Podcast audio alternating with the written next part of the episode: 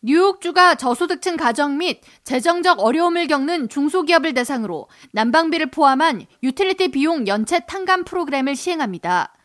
캐시 호컬 뉴욕 주지사는 성명을 통해 뉴욕주는 총 6억 7,200만 달러의 예산을 투입해 2022년 5월 1일까지 유틸리티 비용이 연체된 47만 8천 개의 저소득 가정과 5만 6천 개 이상의 중소기업을 대상으로 연체 비용을 탕감해 줄 계획이라고 밝혔습니다. 뉴욕주 공공서비스위원회가 최근 승인한 뉴욕 주민 부채 탕감 프로그램에 따르면 지난해 말까지 뉴욕주 난방비 지원 프로그램 HEAP에 등록했거나 인터넷 서비스 지원 프로그램 Lifeline에 등록한 경우 혹은 저소득층 영양 지원 보충 프로그램 SNAP이나 SSI 등 정부 지원을 받고 있는 가구가 지원 대상이며 공공서비스위원회는 일회성 크레딧을 제공해 연체된 유틸리티 비용을 차감해준다는 계획입니다.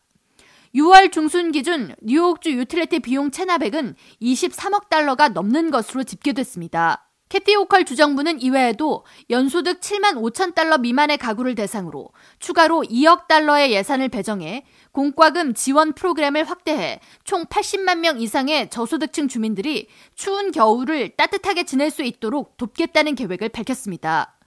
또한 저소득층 주민들이 전기요금에 자신의 총 소득의 6% 이상을 지출하지 않도록 하는 시범 프로그램 인파워 플러스도 시행할 계획임을 밝혔습니다.